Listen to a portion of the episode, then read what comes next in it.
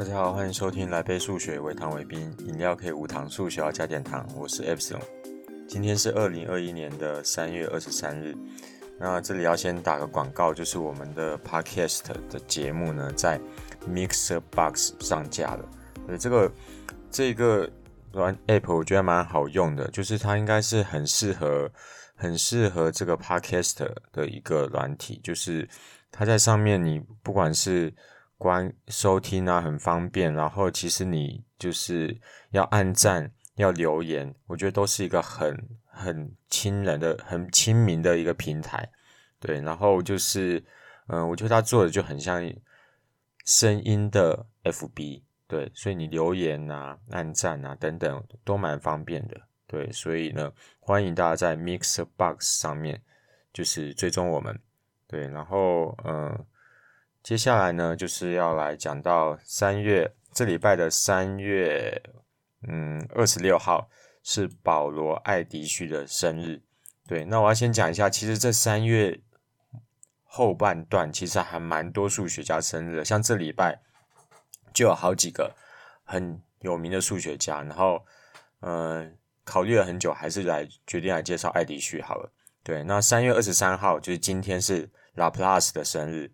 三月二十四号，华裔数学家张胜荣的生日，然后三月二十六就是艾迪旭，三月二十七是皮尔森，就是统计学上的 Carl Pearson 的生日。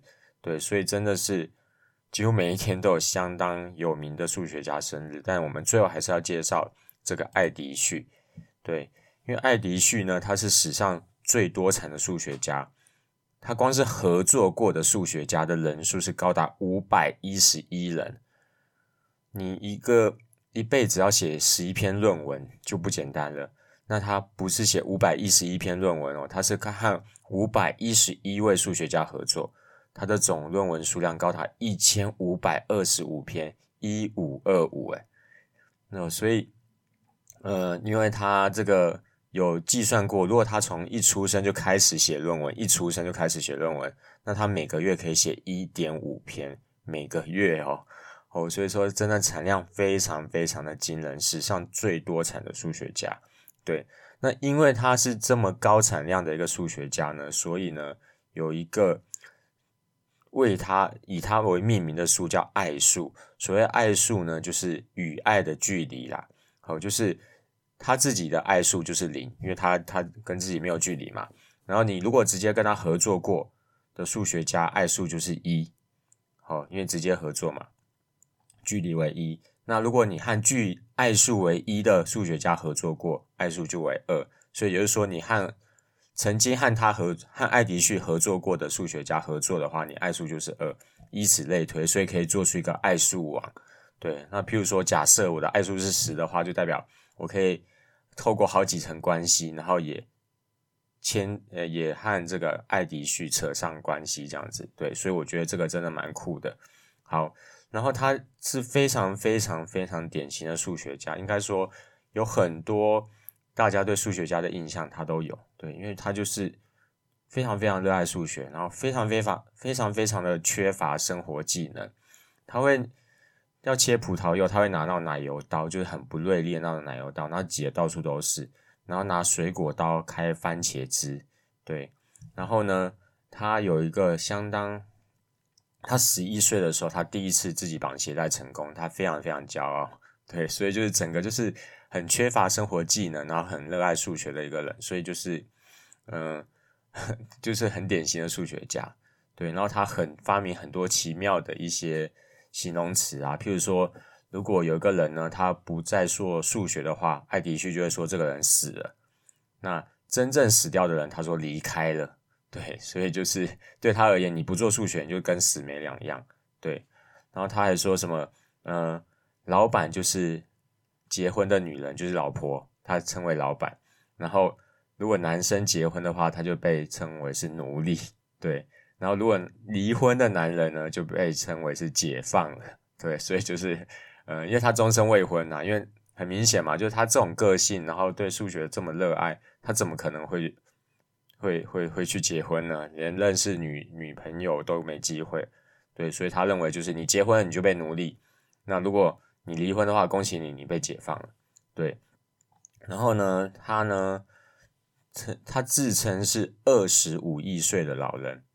对，为什么呢？因为他小的时候，他科学家说地球年龄是二十一岁，后来没过几年之后呢，又说地球年龄是四十五岁，四十五亿岁。对，所以他就觉得哇，短短这几年，竟然就地球就变成从二十亿岁到四十五亿岁，那也就是说，那我就是二十五亿岁的老人了。哦，所以也算是，嗯，算是嘲讽科学家吧。对，所以他就是一个很有趣的人，然后其实，嗯，非常非常热爱数学。对，然后，嗯，他有一本书，有一本书是在介绍他的故事，叫《数字爱人》。数字爱人，然后这个。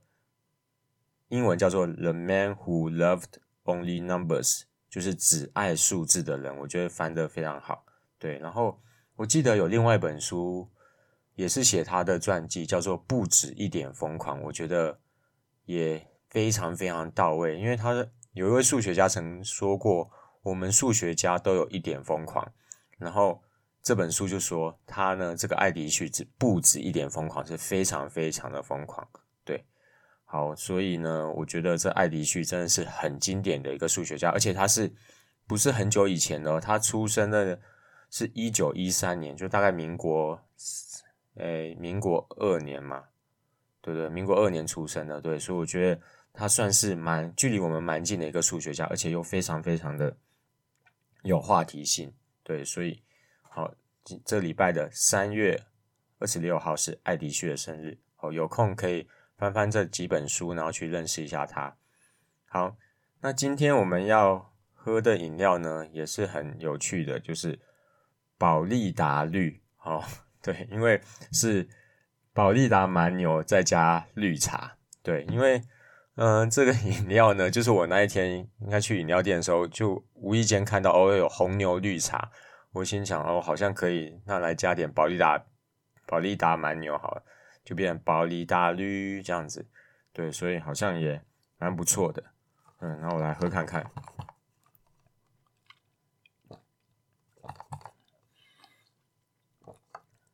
没错，整个超搭，对，从开始第二季到现在最搭的一个饮料，完全无违和感，而且绝对不会失误，就点个无糖绿，不需要有糖，因为保利达本来就有味道，应该说蛮牛本来就有味道。对，然后直接加下去，整罐我是还剩下大概半杯绿茶，然后再加上一罐蛮牛，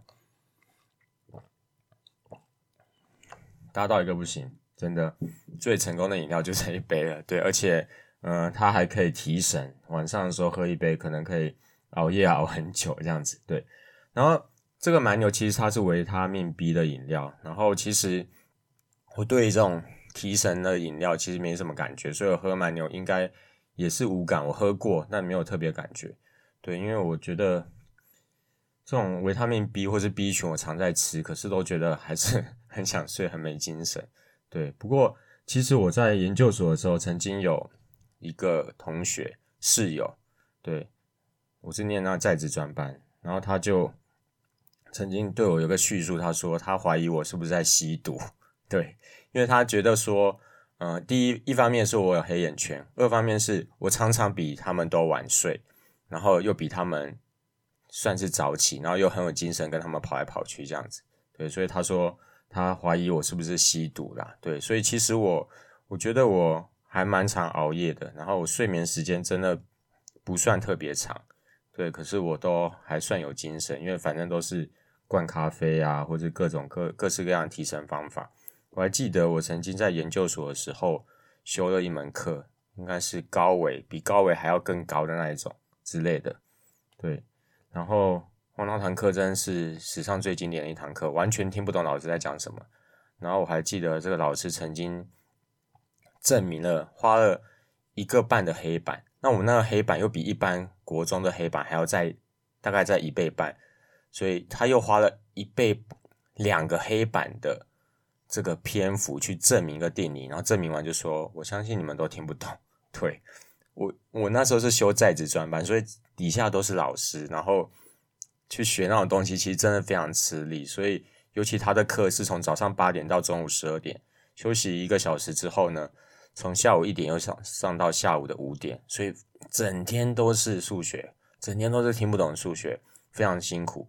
那是我大概觉得哇，很痛苦啊，各式各样的提神的招式都用上了，喝个蛮牛啊，喝个咖啡啊，然后都没有效，然后大家就去买那个超凉的那种那种爽口錠，对吧？一那个叫什么 Airway 这样。然后吃了之后再喝咖啡，然后冰冰一冰，后来发现不管是再有用的东西，都只能维持很短的一个时刻，你就麻木了，然后你还是想睡觉，因为你根本听不懂又累，对，然后嗯，还有那种买的那种可以呃薄荷的，然后是一一管的，可以这样鼻子吸鼻子，然后让鼻子通的，那也是直接插在鼻子上就这样上课，完全没办法，非常痛苦，对哦，所以。嗯，各种各式各样提神提神方法，我真的应该都试过。对，不过我真的还算是蛮蛮这个蛮能撑的一个人，尤其是越玩越有精神。对，所以是蛮糟糕的。对，应该这个身体会很不好。对，好，不过还还可以。对，然后好，回到这个保力达绿，好，就是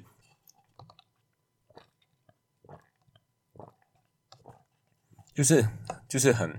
很保利达比很蛮牛的一个饮料，然后因为有绿茶，所以又不会那么浓，所以我觉得这个真的还蛮适合的。也许我等下喝看看看会不会晚上睡不着，对，但是蛮推荐的，至少口感蛮不错的。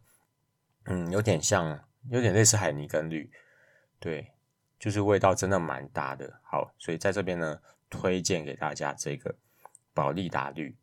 好，那如果嗯、喜欢我们的节目的话，欢迎呢这个。给我们一些鼓励，好，让我们继续可以跟大家聊聊数学。好，那今天的主题呢是做数学，研究数学就好像解，就好像侦探一样。对，讲的有点不顺，对，因为没没打什么草稿。那这为什么会讲这个主题呢？就是，嗯，我觉得我上礼拜上个周末在学校带科展。我其实不常不常带科展，我也不擅长带科展哦，因为老实说，我觉得科展的发展已经有点太小众化，已经有点偏离它本质了。我还特地到科教馆上面的科展的介绍来稍微讲一下，科展到底是目的是什么？他说呢，全国中小学科展肩负培养学生对科学事物的基本态度、方法、观念，提升。学生对科学研究之兴趣的任务，对，然后呢，接下来又还有说，嗯，期待能鼓励学生、老师就教材协同研究，深化生活中科学经验，累积乡土教材。这是有那个这个乡土，好像是什么乡土乡土作品教材这样子，使科学研究唯一好奇心之驱使。以培养学生普遍对科学观察研究之风气。老实说，我认为呢，这这几年就我知道的科展完全不是这样的走向。对，大家可以去看一下很很多的内容，大家就知道是什么意思了。哦，所以我我自己觉得，就就一个就很简单一个道理啦，就是做失败的科展能不能报名？做失败的科展是不是一个好题目？是不是一个好科展？我觉得是，因为大家大家有个很简单的概念嘛，就是你做东西一定成功吗？那你做失败就不算是一个研究成果吗？我们都知道，你证明无解，或是你你你说明某一条路是行不通的，这在科学上难道不是一个进展吗？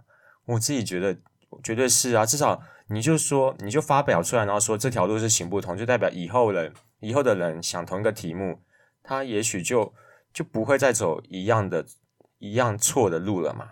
对啊，所以我觉得，但是你仔细去看一下，绝对没有这样的作品会得任何的名次。对，即即便他可能过程中太棒都没有用，因为他没有成果，他成果就是这个条路失败。我自己老是觉得。也许我有点太偏颇，但是我自己说真的，我对这点我是很不能苟同。对，但是这有机会我再 另外开一集慢慢聊好了。不过嗯，我要讲的就是呢，嗯，也许也是因为我不太抓得住科展的方向，还有这个评审的喜好了，对。但是我至少我在这一次的过程当中，我还蛮享受这个，尤其上礼拜六过程。上礼拜六我们就是在电脑教室，然后呢，我们再研究一个主题，是关于，嗯，有点像排列组合。就是我们要找 n 等于四，n 等于八，n 等于十二，n 等于十六，类似这样子，四个四个一，嗯，慢慢累加上去，然后要去找它排列的数数字，这样子，对，排列的可能性啊，对，然后那时候我们就是慢慢的，嗯、从无到有，然后慢慢去把很多的很多的这个很多的条件慢慢写上去，对，然后。嗯，慢慢写上去之后，嗯，其实我觉得这就是做数学的一个方法，就是说，嗯，你先有你要研究的当然是一般性嘛，就是比如说 n 等于任何的四 k，哦，那 k 等于一百的时候状况是怎么样？可是我们不可能一下就研究一百啊，所以我们先把 n 等于四算算看，然后 n 等于八算算看，对，然后就是先研究一些比较小的数字，然后慢慢去观察它的规律，然后就把它。我们就开始把它写在黑板上，对，然后，嗯，写在黑板上之后，就是，嗯，再去观察规律，然后慢慢把我们有的现有的资讯慢慢累积起来。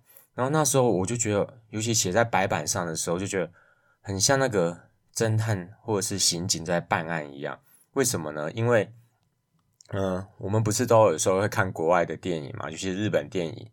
如果发生比较重大的刑案的刑事案件的时候，都会有那个成立搜查本部嘛，对，成立搜查本部，然后，然后他们就会在很大的一个板白板上面，然后开始贴一些照片啊，画一些地点啊，写一些文字啊，然后再用红线连起来，有没有？就是要有个大局观，然后慢慢的从各式各样的细节和蛛丝马迹里面去找到一些关联，然后进行一些推论，这样子。对，然后，嗯、呃，那时候我看完之后就觉得，哇塞，真的就是我我们在黑板上做的事情是一样。有有一度我就是站在白板前面，然后就这样看着那白板上的数据，然后去思考。我就觉得哇，真的超级像在办案一样。对，所以我觉得其实真正的做数学也像办案一样。对，就是你有一些，你有一些你目前有的条件。然后你慢慢的，你可能再去往下探究啊，往下发掘的时候，你会找到一个新的条件，然后还可以再回去验证你之前的猜想对不对？哦，然后就是嗯，慢慢的去探求那个答案。对，所以我我自己是很享受这个过程啊。然后我也跟来做科展的那些学生讲说，其实这个就是真正的数学，真正的数学的解题，嗯，应该说数学的研究。绝对不是像课本习作参考书那一些题目，所有考能考试的题目几乎都不是真正好，不是真正的数学题目，因为它的条件完全被锁定了，答案也完全被锁定了，然后步骤也就那样，然后过程几乎都就整个是很速食的一个题目。可是真正数学问题应该是像这样子，就是你有条件看起来很多，看起来很少，你要从慢慢。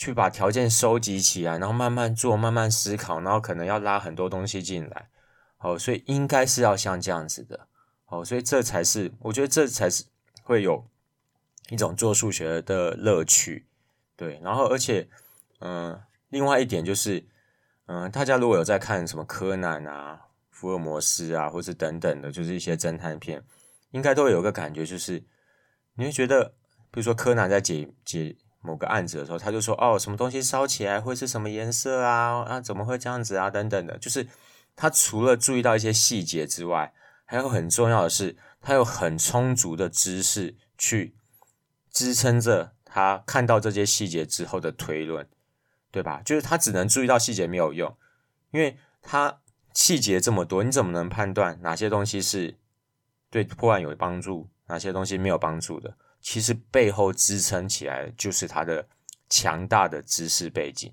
那其实数学是一样啊，我们可以看到一些数字，看到一些关联性，怎么判断这关联性到底能不能用，或者是说我能怎么样很快速的算出某些东西，或是使用哪一个性质或是定理，其实你要做好一个题目，背后就要有很强大的一个数学知识在支撑它。